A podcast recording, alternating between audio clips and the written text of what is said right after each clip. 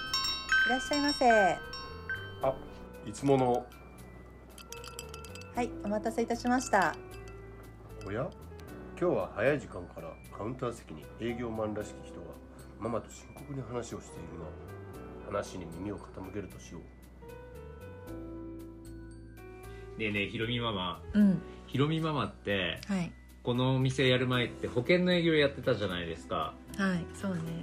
ちょうどうん僕この前にうん、連絡が来たんすよ仲間からうん、で電話が来た時にうん、保険屋になったからちょっと話聞いてくれないっていう電話だったん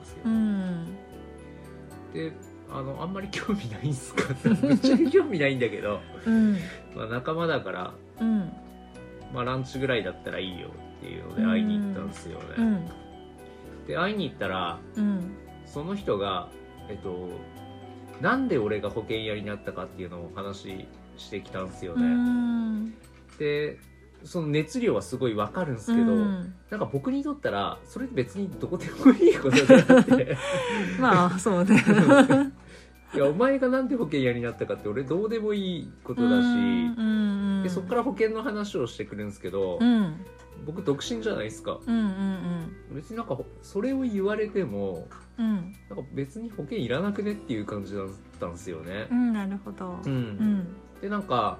えっと父ちゃん母ちゃんとか例えば僕が死んだとしたらうん父ちゃん母ちゃんに葬式代ぐらい残さないた方がいいくないとか言われたんですけど、うまん、あ確かにそうかもしれないけど別にね、うん、そんな200万300万かけなくても、うん、今個人葬とかあるじゃないですか、うん、うん、さ10万20万でうん、うん、できできるんですよね今ねそうだね。安いとこあるよねあ。るよね、うだん、ったらなんかそれぐらいだったら全然ね保険入る意味もないし、うん、で1個うん、僕がちょっと気になったのがあって、うん。老後資金の話をした時があったんですうーよね、んなんか年金だけじゃ足りないからっていうのがあって、うんあ確かに僕なんか貯金とかも全然してないし、うんそれって確かに大事かもしれないなって思ってたんだけど、うんそしたらなんかいきなり年金の保険があるよっていうなんか話をすごいしてなきるほどて、ねこれ伝 わるうん伝わなんるかさもうそそれで全然なんかすごい彼は大切ななんかヒントをくれてたのに、うんいきなりなんか保険を勧められてる感じがして。なるほどうん全然入ってこなくなっちゃったんだよね、うんでこの間、うんあの師匠の神谷さんと話をした時に、うんあの類推和法っていう物事にはうんストーリーで話すのが大事なんだようんっていうのを教えてもらったんですよ、うんであの時に彼がうんストーリーで年金の話を大事だっていう話をもししてたら、うんなんか俺すげえ入ってきたんだろうなっていうのがあったんですよそうだねうんうんうんうんでヒロインママってそういう時ってどんな話してたんですかストーリーと か思い出さなきゃだねどうやってた何年前の話をめっちゃ言ってたみたいなめっちゃ言ってたじゃんだからそれが聞きたくてど保険ってだって目に見えないでしょそうなのだだから絶目対にイメージ見えないからこそうどうやったらその人がイメージが湧いて自分のこととして思ってもらえるかっていうのがやっぱりねそういう見えないものを売る時ってあるじゃないでそのイメージをする時にやっぱそういうストーリーがあると自分のこととしてす置き換えて考えてもらったりとかイメージをわ湧いてもらってより自分にとってどういうふうに必要なんだろうっていうふうに考えてもらえる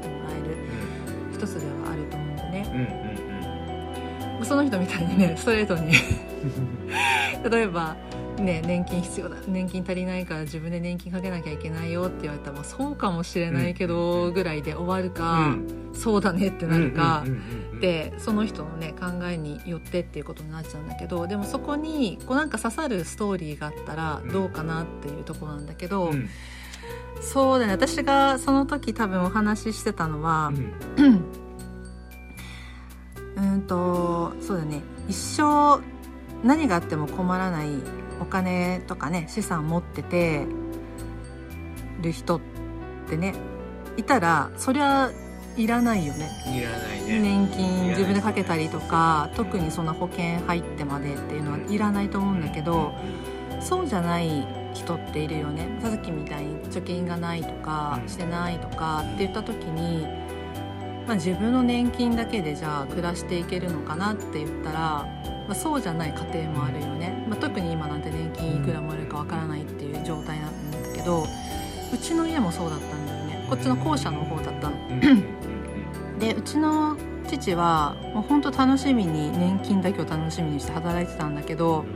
その年金を受け取る直前に亡くなっちゃったんだよね、えでー、 1円ももらってないのあそうなんだそうなの、えあんなに楽しみにしうんてうん頑張って働いててうんだ数預けてて、うんだけど1円ももらう前に亡くなっちゃって、うんじゃあそれ全部ん母がもらえたかって言ったらもらえないんだよね、ーうーんでうん母は専業主婦だったから、あのそんな大した金額をもらえてないのうんうん年で金を年金、その年金でねちょっとずつ暮らしていくんだけど、うん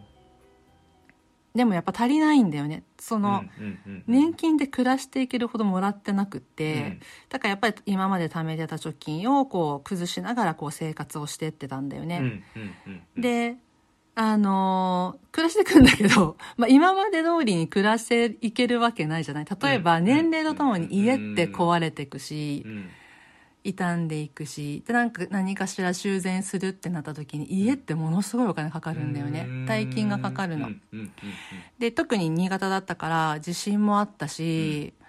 あの水害もあったし、でちょこちょこちょこちょこ直してたら貯金も減ってるわけようんうんうん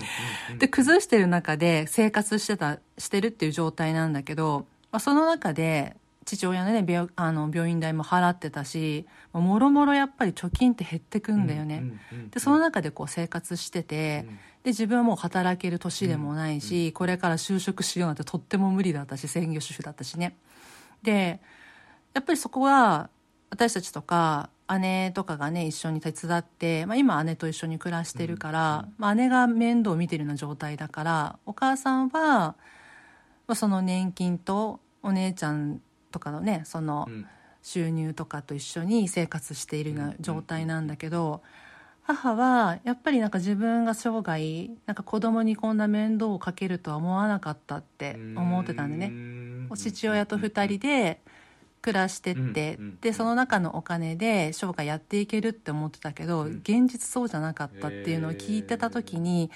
やっぱり貯金じゃあね足りるぐらいになるまでどのぐらい貯めればいいのっていう話が あってで私もそれをこう考えた時にじゃあ娘にやっぱり世話にはなりたくないなっていうのがあったんだよね。で主人と一緒にじゃあどんだけ貯めていけば今と同じ生活ができるのかもしくはね私夢があの丘の上の海が見えるところの素晴らしい老人ホームであの生涯ねそこであのいたいからって考えたらいくらかかるんだろうその老人ホームみたいな。で長生きすればするほどかかるわけでしょうかね。って考えたらもうこのぐらいいるなみたいなこう想像がやっぱ出てくるんだよね自分の必要なものっていうのが。って考えてじゃあ今からそれって貯められるの貯められないのってなった時に普通の貯金じゃ無理だなっていうのが分かったのね金利もないし今だった時にじゃあそれを代わりにこれだけのものを貯めてくれるものがあるよって言われたらえ何それ聞きたいってならないなるめっちゃ今なってるなってる こう頭の中にその想像したうん今ヒロミママが言っているそのお金ねお父さんが亡くなったしうんとか、うんうんでお母さんが年金だけじゃ足りないとか、でそこでヒロミママが見てる将来の老人ホームね他の上の映画画に出てきまし出たてきたはそうそれってすごくああじゃあ自分に置き換えたら自分もじゃあ老人ホームに入る可能性あるよなとかいうん自分の親どうだったんだろうっていうのをちょっと比較して、まあたまたまねお父さんたちがたくさんお金を持ってれば、まあ、いらないかなって選択になるかもしれないしでも自分ってこれからどうなっていくんだろうっていうのが見えなかったら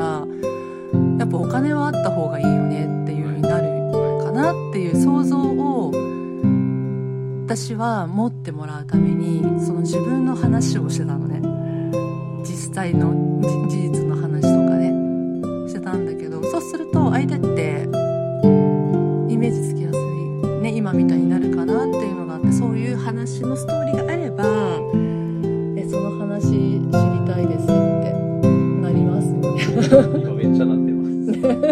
俺そうそういうことだえっとね俺ヒロミママから保険入りたくなったそういうことねそう そういうことねそういうことなんですよなるほどなのでそのお友達も、んまあ自分の体験がねもしそういう老後とかもしななかったとしたら、まあ、誰かの第三者の話で、まあ、こういう人がいたんですよねって言って想像つきやすいイメージをの話すあのそういうストーリーとかを加えた上ででもこれ解決できるの僕持ってるんですよって言って言ってあげたらえ何それってなりますよね。なるなるそれがストーリー魔法で神谷さんが言ってることだよね。なるほうん。あどそしたら僕も一個今言っていいですか、どうぞ。僕今ん一人暮らししてるんですよ、うん。で一人で帰ってもアパートに住んでるんですけど、うん。誰もいないんですよねうん。で今11月だから部屋入ってももう寒いじゃないですかうん。だからそれなんか僕寂しいからうん。ヒロミはここ終わった後一緒に飲みに行きませんえ、どういうことあ、今、想像させたわけですね。 はい、はい、うん。行きまーせん。ありがとうございますじゃあはい